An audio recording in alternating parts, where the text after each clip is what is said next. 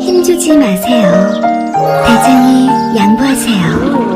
안짱아짱 눈에 있는 그 부드러운 미궁 대장사랑. 아무도 몰랐어요. 제가 벌써 사고 나온 걸. 안짱아짱 눈에 오는 배출의 카타르시스. 빅동의 추억.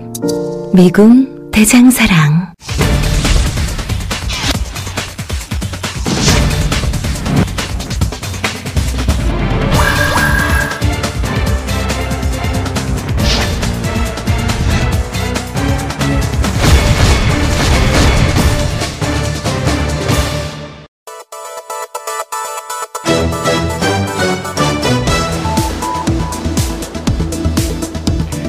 쌍용자동차 해고 노동자 119명이 내년 상반기까지 모두 공장으로 돌아가게 됐습니다. 쌍용차 노노 사정 사자간 합의에 따라서 2009년 대규모 정리 해고 사태 이후 9년 만에 사회적 대타협으로 복직을 하게 된 것인데요. 다시 공장으로 돌아가게 된 노동자들 그 기쁜 마음을 감추지 못하고 있는 것 같습니다. 해고자뿐만 아니라 대한민국에서 쌍용차의 아픔을 함께했던 수많은 시민들도 새로 시작하는 이들의 출근길을 열렬히 응원하고 있는 것 같습니다. 무려 77일간의 장기 파업, 1,700명의 명예퇴직, 또 970여 명의 옥새 파업, 그리고 이명박 정부의 잔인하고 끔찍한 국가 폭력. 그 사이에 스스로 목숨을 끊은 해고자만도 30명이나 되죠. 끔찍한 해고의 고통 속에서 나도 모르게 스스로 터져 나온 외마디 함께 살자 라는 이 구호. 이 구호가 실제 해고자들을 살려낸 것처럼 지금 현재 여전히 고통 속에 있는 미해결 장기 파업 사업장에도 이 구호가 제대로 전달이 돼서 모두 평화롭게 되기를 간절히 기도해 봅니다. 9월 14일 금요일 이슈파이터 출발합니다.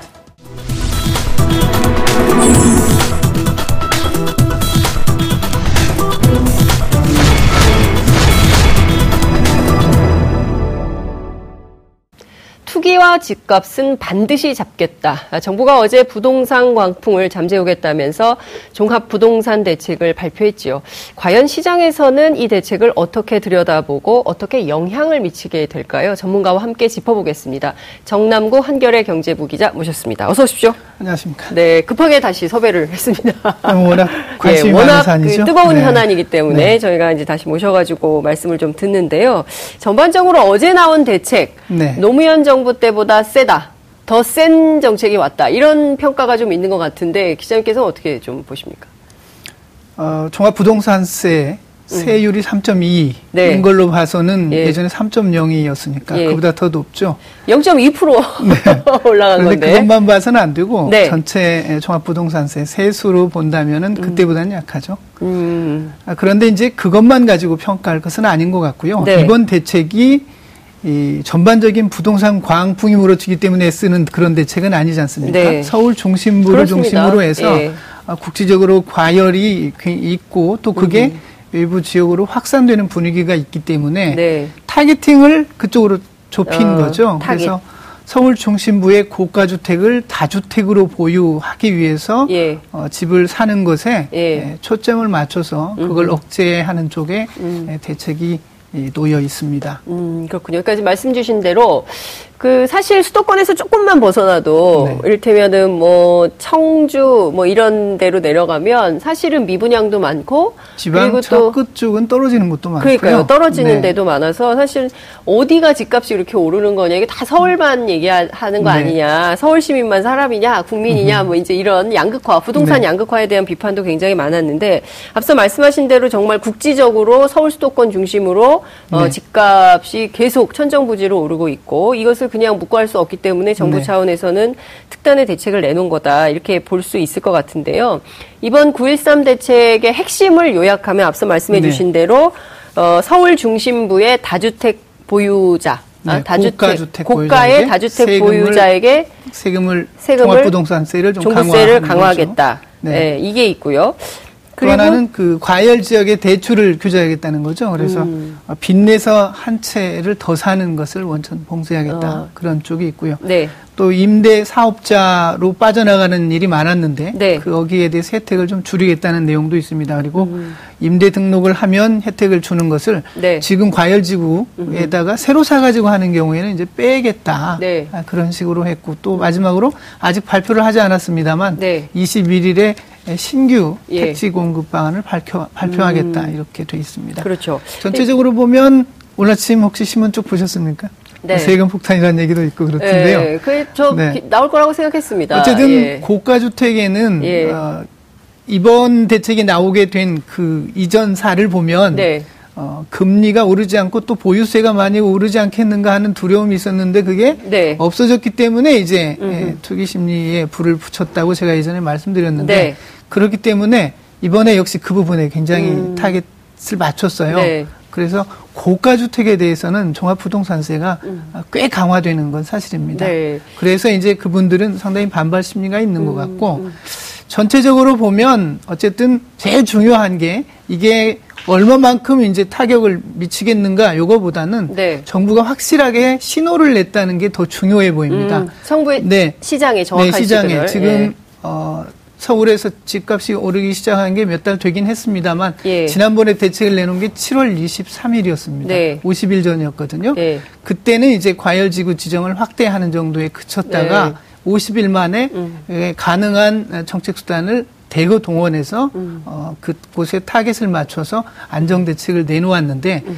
어제 김동연 부총리가 텔레비전 방송에 나와서도 말씀을 하셨고 또 계속 말씀을 예. 하시는데 여러 대책이 있지만 만약에 필요하다면 더 내겠다. 그렇죠. 음. 아, 계속 그런 신호를 보내고 있고 또 정치적으로도 부동산 문제를 이번에도 음. 어, 과거 참여정부처럼 방치하면 정치적 위기를 맞을 수 있다는 그렇죠. 생각이 있는 것 같아요. 예. 그렇기 때문에 여기에서 그치지 않고 만약에 음. 예, 더 어, 정부의 정책과 어긋나게 투기 심리가 또 퍼진다면 음. 더 강한 대책을 내겠다는 그런 신호를 보낸 것이 더 중요하다고 봅니다. 그러니까 제가 보기에는 요 대책이 좀 일찍 나왔어야 되지 않았을까. 그러니까 지난번에 지난번에 나오는 게 재정 맞았다고 봅니다. 예, 그러니까 네. 재정특위가 발표했을 때 그때 좀 센 보유세 안이 나왔다면 지금 몇 달간에 있었던 이 혼란은 없었을 것이고 지지율 하락도 어, 없었을 조세 텐데. 재정개혁 특위의 안을 정부가 네. 완화했죠. 그러니까 오히려 네. 더 정부가 그렇습니다. 완화했던 거 아닙니까? 네. 그래서 반발을 불렀던 건데 어쨌든 지금 좀 이렇게 헤매 다가 네. 다시 또 재기를 찾은 것 아닌가? 그러니까 어제 얘기한 대로 투기와 집값은 이 정부가 확실히 네. 잡겠다는 게 정부의 입장이다. 그러니까 어 자꾸 집을 더 사서 이것을 투기 자꾸 동네마다 집값을 올려서 투기하려고 하는 것에 대해서는 엄단하겠다라는 입장이 분명하게 나왔기 때문에 이걸로도 만약에 시장이 움직이지 않는다면 더 센 거, 그 그렇죠. 다음에 더 센 거, 뭐 이렇게 하겠다는 입장이 분명하기 때문에 이걸 이제 정부가 아니 시장이 어떻게 받아들일지 좀 지켜봐야 될 것 같다는 네. 생각이 좀 드는데 앞서 이제 언론 얘기하셔가지고요. 네. 지금 이게 이제 그 서울 중심부 어, 고가의 다주택 소유자, 네. 보유자들을 대상으로 한 거 아니겠습니까? 네, 그렇습니다. 이 전체 1.2%라는 거 아니겠어요? 전체 뭐 국민의? 전체 대상으로 보면 이제 35만 가구 정도 네. 될 테니까요. 그러니까 뭐 어떤 언론은 22만 세금 폭탄 뭐 이렇게 예, 경제지들 보도도 네. 하긴 하던데요. 어찌됐든 큰 틀에서 보면 그 일반 네. 서민 주거 안정 대책과 더불어서 이렇게 돈이 많은 사람들은 1.2%에 내가 꼈구나. 기쁜 마음으로 세금을 내야 되는 거 아닙니까? 사실 세금 그렇게 많이 늘어나진 않아요. 그래요? 네. 그러니까 이, 종합부동산세 강화한 것이 당장 집값을 떨어뜨리기 위해서 강화했다고 저는 보진 않습니다. 아. 이 보유세는 네. 장기적으로 그 보유세를 이른바 정상화한다고 우리가 말하죠. 네. 그 정상화란 말은 집이나 부동산에 투자를 하더라도 음. 사실 별로 본인에게 남는 게 없도록 음. 한다. 공공으로부터 토지를 빌려 쓰는 것이니까 네. 그에 맞춰서 세금을 내면 예. 투자 이익이 별 볼 일 없다. 예. 이렇게 만드는 세제가 이제 보유세 음. 정상화죠. 저희 우리나라는 워낙 보유세가 낮거든요. 그러니까요. 그런- 그렇기 때문에 이번에도 종부세가 한꺼번에 강화해서 네. 그 집산 사람들 뒤통수를 치는 그런 건 아니고요. 음. 강화하긴 분명히 했는데 액수를 보시면 압니다. 예를 들어서 1주택자 네. 18억 원짜리 예. 1주택자 종부세가 얼마나 강화되냐면 한 10만 원 10만 원 정도 정도 늘어난다는 늘어납니다. 거죠. 네. 네. 액수로 정부가 계산한 거 보면 종부세가 현행 94만 원인데 네. 지난번 7월에 지난번에 세제 개편안 발표했을 때 그걸로 계산하면 99만 원. 네. 그리고 이번에 정부가 발표한 안이 국회에서 통과되면 104만 원. 104만 원. 그러니까 얼마 안 되죠. 그러니까요. 최 10만 네. 원도 안 되는 금액 정도 되는 건가요? 10만 원, 10만 원이죠. 10만 딱 원. 10만 원 예. 정도 이제 늘어나는 건데요. 네. 그러면 18억 원 집 가 진 사람이 10만 원 세금 아, 더 늘어난다고. 해서 집을 예. 안, 안 사고 또는 팔거나 그러진 팔겠습니까? 않죠. 그러진 않겠죠. 좀 고가 주택이 되면 세금이 더 늘어나긴 합니다. 예를 네. 들어서 이제 34억 원, 시가 네. 34억 원짜리는 아, 554만 원을 내다가 911만 원을 내니까 이제 350만 원 정도를 더 내게 되는데 네. 이건 극히 드문 경우죠. 음, 3.2% 세율 적용된다고 해서 참여정부보다 더 세졌다 이렇게 얘기했던 건 네. 94억 원 정도 돼야 됩니다. 94억 정도는 집을 보유하고 있어야 네. 우리나라- 우리나라에 몇명 되겠어요? 예, 네. 그러니까요. 몇 명 되지도 않은 아까 네. 뭐 얘기한 대로 매경 뭐 22만 뭐 이렇게 네. 얘기를 하던데 실제 네. 22만 가운데 전부 다 네. 뭐 94억 이상의 고가의 주택을 보유한 것은 아닐 텐데 네. 사실 그동안 우리가 이제 부자 증세에 대한 요구가 시민적 요구가 있었지 않습니까? 네. 그런데 오히려 이명박 정부에서는 부자 감 세로 역행을 해서 네. 법인세도 깎아주고 뭐 이러저러한 부동산 세제 혜택도 네. 주고 뭐 이러면서 비판이 많았는데 지난 9년간 뒤로 퇴행했던 것이 노무현 정부 때로 다시 좀 돌아온 이- 이런 상황이라고 볼 수 있겠네요. 보유세만 한다면 종합부동산세가 과거를 향해서 조금 더 강화되는 건데 네. 에, 액수로 보면 네. 과연 한번 볼까요? 네. 18억 원짜리가 이제 종부세만 내는 게 음. 아니고 재산세도 같이 내거든요. 재산세 기본으로 내고 다 합쳐서 하면. 18억 원짜리가 이번 수정안이 다 될 경우에 한 500만 원 정도 세금을 그러니까 내게 재산세 됩니다. 빼면 재산세까지 합쳐서, 합쳐서. 종부세는 이제 104만 원이고요. 예. 재산세까지 합치면 보유세 전체가 예. 이제 503만 원이 되는데 그럼 음. 세율이 몇 퍼센트인가 보세요. 네. 시가의 예. 0.3% 정도 됩니다. 0.3% 네. 시가에. 네. 지금 다 내 공시 가격으로 하기 때문에 음. 시가에 비해서는 굉장히 싼 싸게 아, 물론 그렇습니다. 제, 책정을 해서 거기에서 네. 0.3%를 매기는 거니까 네. 사실은 시가로 하면 시가로 0.3 사람인데 네. 미국의 경우 네. 이제 미국 같은 경우가 보유세가 이제 가장 합리화되어 있고 음. 어, 그런데 미국이 좀 제일 센데 1% 정도죠. 제일 세서 1%인데 네, 우리는 0.3이니까 18억원짜리 미국, 따라가려면 아직 멀었네요. 18억짜리 고가주택인데 네. 보유세를 이번에 종부세를 강화해도 0.3이라면 음, 음. 네. 우리는 보유세가 낮은 거예요. 음, 그렇군요. 네. 근데 어쨌든 차츰 더 이게 올려야 되고 이 대상자가 네. 전체의 1.2%밖에 안 되기 때문에 그렇습니다. 대체로 집을 가지고 계시다 하더라도 여기에 해당되지 않는다면 안심하셔도 된다. 보유세 대상자가 아니다. 이렇게 네, 얘기를. 좀 해도 될 것 같습니다. 네. 근데 이제 지금 보면요. 전반적으로 오늘 뭐 그 시장의 반응 뭐 이런 네. 언론의 보도들이 좀 나오고 있는데 한 언론사에서 이제 여론조사를 했는데 네. 향후 1년 동안 집값이 더 오를 거다. 네. 이렇게 정부의 대책이 나왔음에도 불구하고 이렇게 답변한 것이 50% 정도 되고요. 네. 내릴 거라고 보신 분들이 한 19% 정도 되는데요. 네. 진짜 이런- 오를까요? 집값이 더 오를까요? 이렇게 정부가 규제에 나서는데 집값이 더 오르겠습니까? 그 정확히 어떻게 샘플링을 해서 조사했는지는 보지 않았는데요. 네. 집값에 대해서 조사를 하면 음. 어, 그분들이 이런저런 그 경제가 흘러가는 방향 이런 걸 계산해 가지고 답을 하기는 어려울 겁니다. 네. 기대 심리라고 하는 거에 네. 있으니까요. 네, 네. 50%가 오를 거라고 했던 건 제가 볼 때는 하- 전혀 이상할 게 없습니다. 음. 원래 자산 가격이라는 게 정상적인 상황에서도 물가 네. 상승률을 따라서는 오르거든요. 그러니까 떨어지는 일은 희박합니다. 그래서 오를 것이란 말이 이상하지 않고요. 음, 네. 또 집을 가진 분과 세입자로 사는 분이 있는데 우리는 한 절반씩 되잖아요. 네. 도시 지역에. 그렇죠. 음. 다면 집 가진 분들이 아야 집값이 안 떨어지고 그냥 그래도 조금씩은 오르겠지란 기대만 그대로 보여줘도 그런 수치는 음. 네. 나오죠. 네. 근데 지금 보면 이제 저희 프로그램 주로 보시는 시청자분들께서는 이 공급 확대 방안과 관련해서 특히 이제 젊은 어, 30대, 20, 30대, 에, 특히 이제 지금 결혼을 네. 해야 되나 말아야 되나 이렇게 생각하시는 분들의 경우에는 어, 직장 가까운 곳에 주거를 네. 할수 있도록 어, 정부가 좀 대책을 마련해야 되는데 이건 또 9월 21일로 미뤘습니다. 네, 그렇습니다. 왜냐하면 이제 30만 호를 확대하는데 이제 30곳에 하는데 네. 그린벨트를 해제를 할지 말지 이것도 얘기를 안 했고요. 정부가. 지방 지방자치단체들과 협의를 해야 하겠다. 되는데 협의가 아직 다 끝나지 않은 것 같고요. 특히 서울시 같은 경우에는 네. 협의가 아직 좀 갈등이 좀 있는 것 같고요. 또 음. 하나는 이번에 한꺼번에 발표를 하면 네. 음, 수요 억제책과 공급 확대책을 동시에 발표한다 이렇게 시장이 받아들일 텐데 네. 공급 확대에는 무게를 좀 덜 둔다 음. 그런 신호로도 볼 수 있습니다. 근데 공급 확대의 무게를 덜 두면 사실은 실수요자들이잖아요. 네. 그분들이. 그러니까 직장 가까운 곳에 좀 저렴한 집이 있어야 네. 안정적으로 생활이 가능한 건데 그게 안 돼서 저 굉장히 멀리서 다니거나 아니면 집 문제가 해결이 안 돼서 늘또 네. 빚을 내서 또 전세를 가거나 경우에 따라서는 요새는 전세에다가 월세도 네. 끼지 않습니까? 뭐 이런 방식으로 굉장히 주거 불안이 확장되는 문제가 있거든요. 어디에 어떤 방식으로 공급하느냐가 앞으로 시장에 영향을 꽤 미치죠. 네. 예를 들어서 어, 주로 이제 강남권의 수요 대체지를 예. 주로 많이 한다. 거기다 분양 주택을 많이 한다. 네. 이런 쪽으로 간다면 음.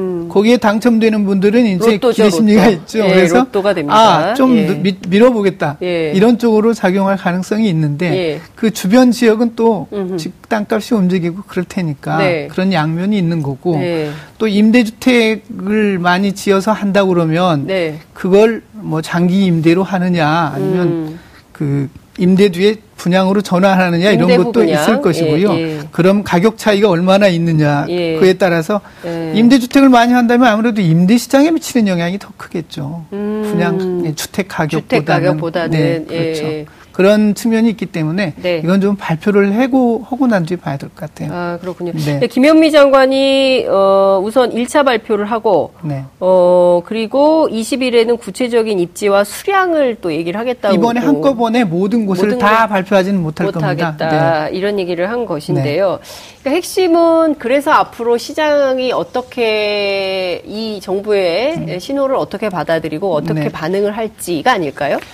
제가 볼 때는 공급 확대는 그 다음이고 당장의 지금 대출 규제와 세금 늘리는 음. 거이 부분을 잘 보시면요. 네, 세율이나 이런 거 당장 확정된 것처럼 된 거 말고 다른 부분이 중요해요. 어떤 건가요? 공정시장 가액 비율이라는 게 있죠. 예, 이 공시 가격에서 어, 종부세 같으면 9억 원을 공제하고 예, 그것의 몇 퍼센트를 이제 세금 매기기 위해서 산정하는 건데 네. 그때 100%에다 다 세금을 매기는 게 아니고 음. 공정시장 가액 비율이라고 해서 현재는 80%를 80%. 곱한 값을 가지고 이제 세금을 산정을 시작해요. 예, 예. 그런데 지난번에 대- 저기 세제 개편안이 나왔을 때 네. 이걸 연 5%씩 올려서 90%까지 가겠다고 했어요. 네. 그런데 어제 발표에서는 연 5%씩 올려서 100%까지 가겠다고 했습니다. 어, 그렇다면 이건 매년 5%씩 올려가는 건데요. 네. 공정시장 가액 비율을 5%씩 올려가면 네. 세금도 비슷하게 올라갑니다. 어. 이게 한 가지 영향이 있고요. 또한 예, 가지는 그러니까 종부세는 계속 네. 오를 내년 후년에는 계속 오른다는 그렇죠. 거죠. 예. 네, 앞으로도 종부세는 더 오르게 되는 더 것이죠. 오르게 되는 것이다. 또 한 가지는 예. 지금 우리가 시가에 대해서 세금을 매기는 게 아니고 공시가격을 그렇습니다. 가지고서 이제 세금을 매기 예, 시작하는데 예, 예. 이 공시가격이 뭐 아파트의 경우에는 6, 70% 70%, 정도고 예. 단독주택 그보다 더 낮고 그렇잖아요. 예, 예. 이게 어떻게 변할지 이번 정부 대책에서는 음. 네. 음. 뭐 현실화하겠다라고 하는 방침만 얘기했고 네. 구체적인 얘기를 하지 않았어요. 이건 네. 시장 상황을 봐면서 봐가면서 정부가 재량껏 하겠다는 뜻이거든요. 아. 저는 이 부분이 조금 그 잘못했다고 생각하는데 아하. 공시 가격을 단계적으로 현실화해 가겠다는 그런 의지를 좀 더 분명히 밝히는 게 좋았다고 봅니다. 아, 세율을 굳이 조정하지 않고 지금 형평성에도 어긋나거든요. 음. 어느 쪽은 시가에 비해서 공, 공시 가격이 비율이 높고 어느 쪽은 낮고 그러니까요. 그런 예. 것도 있어요. 아니 이거 왜 네. 단독 주택은 쌉니까? 단독- 아파트는 네. 더 비싸고. 아파트 내에서도 달라요. 아파트 내에서도 또 네, 다르고. 그런 게 있어요. 예. 그래서 형평성을 높이고 어떻게 다른 거예요? 어, 어느 동네 아파트냐? 딱 특정하게 이렇게 말씀드리기는 어렵지만 예. 제가 볼 때는 고가 주택이 오히려 예. 공시 가격이 시가보다 비율이 낮아요. 빨리 오른 쪽이 이거- 따라가지 못해서 그래요. 이건 말이 안 되는 거죠. 그래서 예. 형평성을 높일 예. 필요가 있고 예. 또 아, 단계적으로 현실화할. 필요가 있어요. 예. 만약에 이게 공시 가격이 현실화 된다면은 네. 지금은 종부세 대상이 아닌 것들도 네. 종부세 대상이 될 수 있죠. 아. 이런 식으로 해서 네. 어, 보유세가 예. 강화될 수 있습니다. 아. 그래서 제가 볼 때는 공시 네. 가격을 음. 단계적으로 현실화해 가는 걸 정부가 좀 구체화할 필요가 있습니다. 네. 네. 그 김동연 경제부총리가 네. 어제 KBS 오늘 아침 뉴스공장 출연해서 두 차례 설명을 대국민 설명을 또 네. 이제 인터뷰 형식을 통해서 설명을 했는데 실제 기재부 공무원들을 풀어서 그 부동산 업자나 뭐 이런 데를 가보게 했다는 거거든요. 네. 근데 그때 이제 부동산 관계자들이 제일 많이 했다는 얘기가 이 가격이 높지 않더라도 거래가 좀 활성화되면 시장이 안정화될 거다. 근데 지금은 이게 규제를 정부가 해놨기 때문에 거래가 거의 없기 때문에 그것도 좀 자기네들 입장에서는 답답한 일이다. 그래서 거래 활성화가 되도록 해야 된다. 그러면 시장의 가격도 안정될 수 있다. 뭐 이런 얘기를 했다는 건데요. 실제로 그 얘기는 이런 거죠. 왜 거래가 활성화되지 않느냐? 자꾸 다주택자에게 중과세하고 어쩌고 하니까 네. 버티어 버텨서 버텨. 때문에 안 나오는 건데 갔더니 그걸 풀어달라 하는 건 똑같은 얘기입니다. 아. 중과세 했던 걸 풀어달라는 얘기죠. 그렇군요. 그럼- 그래서 정부가 선택하기 어려운 일이죠. 어, 힘겨루 위해서 누가 오래 버티는가 가지고 한 건데 네. 그렇군요. 근데 이번에 나온 것 때문에 물론 이제 1.2% 그러니까 초 어, 뭐라고 그래야 됩니까? 수퍼 부자들, 네. 부동산 수퍼 부자들을 대상으로 한 규제 그리고 계속 투기를 하는 그 투기 세력에 대한 엄단이다 이렇게 볼 수도 있는데 이번에 나온 종부세 때문에 앞으로 종부세 네. 계속 올라가기도 하고요. 그리고 또 전세 제도에 대한 우리나라에만 이런 전세 제도가 있기 네. 때문에 이게 앞으로는 또 이렇게 해외 렌트 문화처럼 이렇게 변화될 거다 주택 시장의 구조가 뭐 이런 얘기도 있는데 실제 그런 영향도 있을까요? 우리가 전세에서 월세로 많이 바뀌긴 했습니다. 음. 그런데 아직도 전세 비율이 꽤 높죠. 예. 이건 집을 사는 사람들이 자기 자금으로 다 사지 못하고 자금을 조달한 그렇죠. 뒤에 예. 입주자, 세입자에게 돈을 빌리는 것과 같죠. 음. 이게 우리나라가 부동산 다주택 보유, 부동산 투자, 투기의 예, 부산물입니다. 아, 그렇지만 지금 보면 입주자의 입장에서 볼 때는 자기가 어떤 특정한 집에서 사는 비용이 즉 네. 기회 비용, 실질 임대 비용이 예. 전세가 제일 싸고 음흠. 그다음에 월세고 그리고 내 집을 사는 겁니다. 네. 그래서 전세 선호가 여전히 있죠. 그 서로 이게 맞기 때문에 전세가 있는 거고 네. 이 집주인들이 금융회사로부터 돈을 빌려가지고 전세를 내주고 월세를 받는 게 이득이다면 음. 수차적으로 그렇게 계속 바뀌어가리라고 봅니다. 그렇군요. 어쨌든 이번에 나온 정부 대책으로 앞으로 시장이 어떻게 어, 요동을 칠지 아니면 또 잠복했다가 또 다시 부동산 가격이 오르는 방식으로 될지 그러진 않겠죠. 지금 보면 어떤 합리적인 이유에서 이렇게 강남 주택이 몇 억씩 막 호가가 뛴다고 보지는 않습니다. 네. 그 이런 투기적인 분위기가 있는 때는 어, 합리적인 판단을 가지고 하는 것이 아니고 음. 어떤 한쪽으로 분위기가 쏠릴 때 사람들이 따라가거든요. 음. 어, 이번 정부 대책이 제가 보기에는 그런 분위기를 잠재우는 데는 어, 상당히 음. 할 타겟을. 음. 맞추고 있기 때문에 저는 일단은 바로 관망세로 들어가리라고 봅니다. 바로 관망세로 네. 들어갈 거다. 네. 알겠습니다. 어, 오늘 말씀은 여기까지 듣고요. 다음 주에 부동산 얘기를 또 해야 될까요? 어쨌든 다음 주 화요일 날 음, 뵙겠습니다. 좀 잠잠해, 잠잠해지길 바랍니다. 네. 네, 오늘 말씀은 여기까지 듣겠습니다. 고맙습니다. 네, 고맙습니다. 여러분들께서는 지금 생방송으로 진행하는 장윤선의 이슈파이터와 함께하고 계십니다. 오늘 방송 좋았나요?